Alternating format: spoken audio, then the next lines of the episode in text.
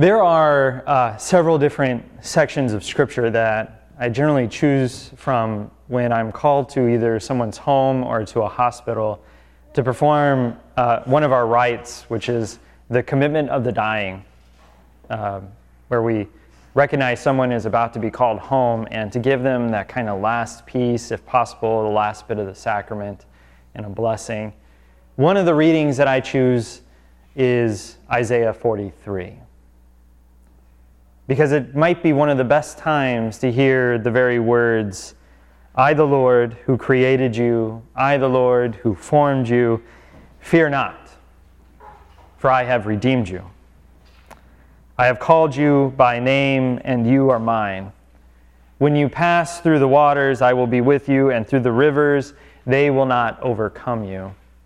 You will walk through the fire, and you shall not be burned, and the flame will not consume you."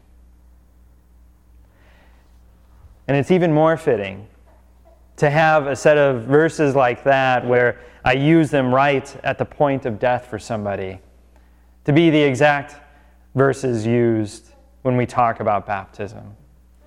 This morning we had a young sister, just a couple months old, brought to the waters of baptism on the day that is a very important day, a day where we remember Christ being baptized. And we hear of the story of Jesus coming to the waters himself, where a voice speaks out from the heavens. But putting those two together, we have to ask ourselves a question of what is it that Jesus' baptism actually has to do with our baptism? What does Jesus' baptism actually have to do with Jesus himself? And to get a kind of the answer that we have to look at the season that we are in. The season that we are in is Epiphany. And just for fun, does anybody remember what Epiphany means? If you were here this morning, you can't answer. Anybody want to guess? I actually took another pastor this morning to answer that. Epiphany means to be revealed. To be revealed. So now you know when you say, "I have had an epiphany." You've had a revelation. And what in this season is being revealed to us is nothing more than who Jesus actually is. And all these stories that we'll hear throughout this next 8 weeks or so are stories revealing Jesus, but pay attention in them. Pay attention to what the actual witnesses are saying in each of these stories. Pay attention to the witness that is being given in Scripture to who Jesus is. Because as you see it, you will hear that Jesus is not only the Son of God and the Son of Man, but Jesus actually has the authority to do what it is he was sent to accomplish. That Jesus has the authority to heal the sick. That Jesus has the authority to teach and preach in ways that none of us, even I myself, am not able to do. That Jesus has the authority to actually raise the dead. So we have revealed to us not only who he is, but the authority that he has come with to do what he was sent to do. Which means any of us who have ever come into contact with Scripture, any of us who have ever come into contact with the Lord himself, has to ask the question of not only who he is, but how could he have such authority to do what Scripture says? And that, my friends, can be a heavy question and a heavy thing to contemplate.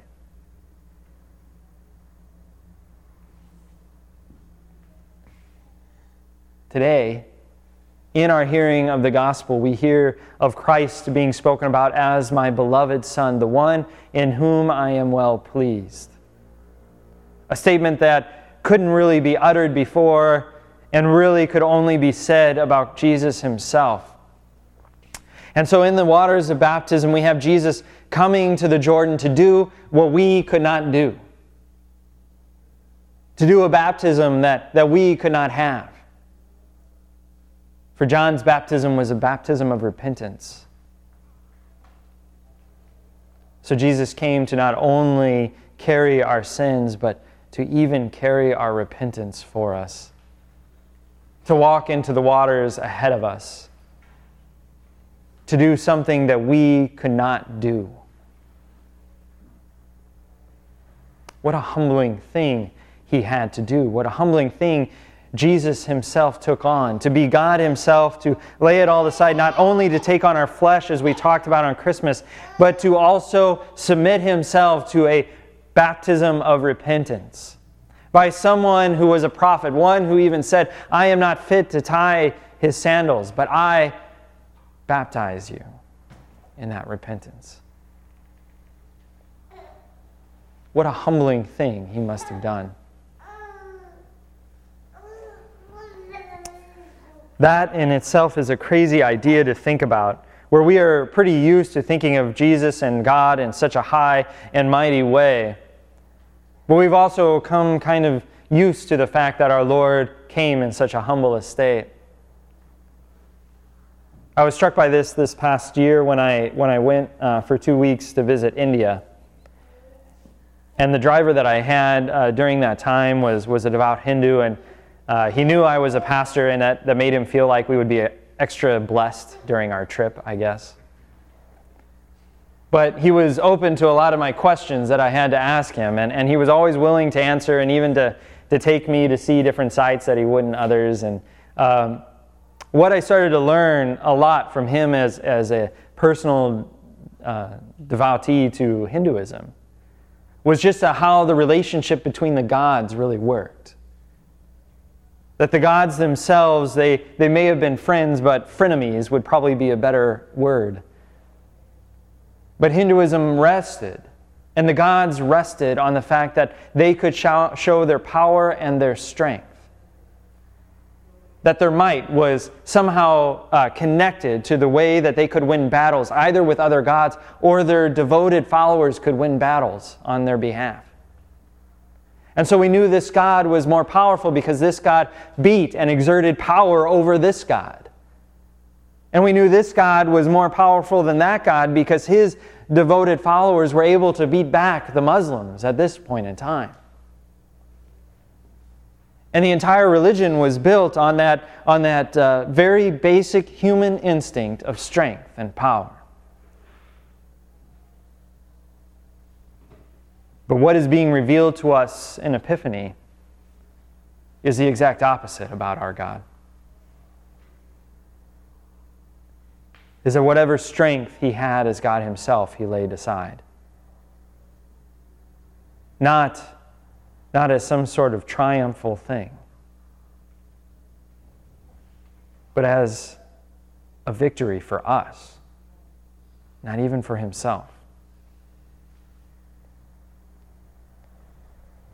When I was younger, I recognized that I came from a pretty Irish family in a way.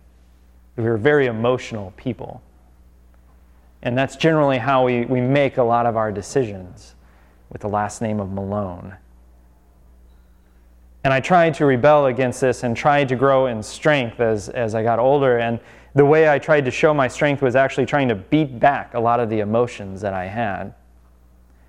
Because I felt that if I could master somehow the emotions of this world, if I could find the trick and show my strength in being able to master these emotions and master all that the world could throw at me with them, that maybe I could show the world who I really am. But in Epiphany, we learn that's not really who the Lord is. For he is one who actually entered into a world of our emotions, to subject himself, to feel the pains of hunger, feel the pains of fear, to experience what it is we experience, to take on what we could not. And so in the baptism that Jesus receives, he goes into it to do what we could not. He could go into a baptism of repentance because we are very much like Israel. Every time we are called back to the Lord, we would turn once again and go to the ways in which we were before, finding ourselves in the exact same situation that we once were. Do I have this specific habit? Then I will be there tomorrow. Has that addiction ever haunted me? Then I will be with it once again. So he did my repentant baptism for me. And he gave me something different. He gave me a baptism in him. For I was not baptized in John, I have not been baptized in the waters of the Jordan, but I have been baptized into Christ. I've been baptized into one who came to do what I could not do, the one who could humble himself to experience what I experience and to face what I fear that I cannot face. We have been baptized into Christ. We have been baptized into the one who came to do what we cannot do. We, in our baptism, like Israel, were removed from the desert where there were the snakes and the scorpions, the heat and the dehydration of our journey, and brought through the waters into the land of milk and honey, because we have been moved in our baptism from death to life.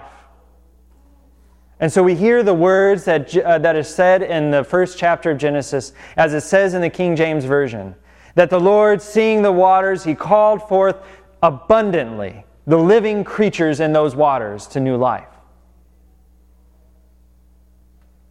And so in our waters of baptism, we have heard that same thing said, standing over us, God calling us to a life abundantly out of those waters. So we have this new life. We have the promises that the Lord has given. We have been given those exact same statements that were spoken to Israel so long ago out of Isaiah 43.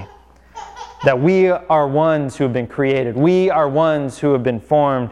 We are ones who can hear the statement, "Fear not, for I have redeemed you." So no longer are we fearful to look at the sins that we have. No longer are we fearful to recognize who we actually are.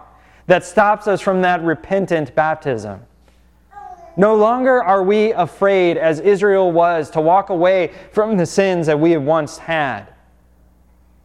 But we were called to something new and into a new water and into a new life.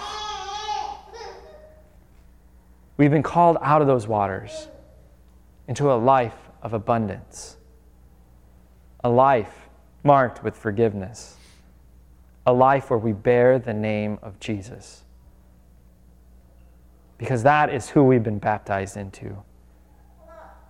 The one who came, the one who is the Son of God, but the one who also had the authority to do what he was sent to do. The only one who can heal the sick that way, to make the lame walk, the blind see, and to bring the dead to life. So countless times I've spoken these words over those who are about to breathe their last. But the truth was there for them, and it is there for you now.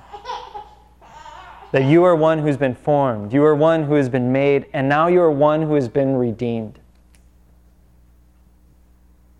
You are one who is called into this life. That wherever you go now, this name goes with you, out into the deserts of your own life to beat back the very sin you may be fearful of, out into the pastures and the green places, the times of your joy and the times in which you are able to celebrate. There his name is with you also. To the times that you have to walk through fire. But for now, and with his name, we have no reason to fear, but we can actually rest in his promises, because Jesus came to do what we cannot. And in this baptism, he has given us something to face all of those times.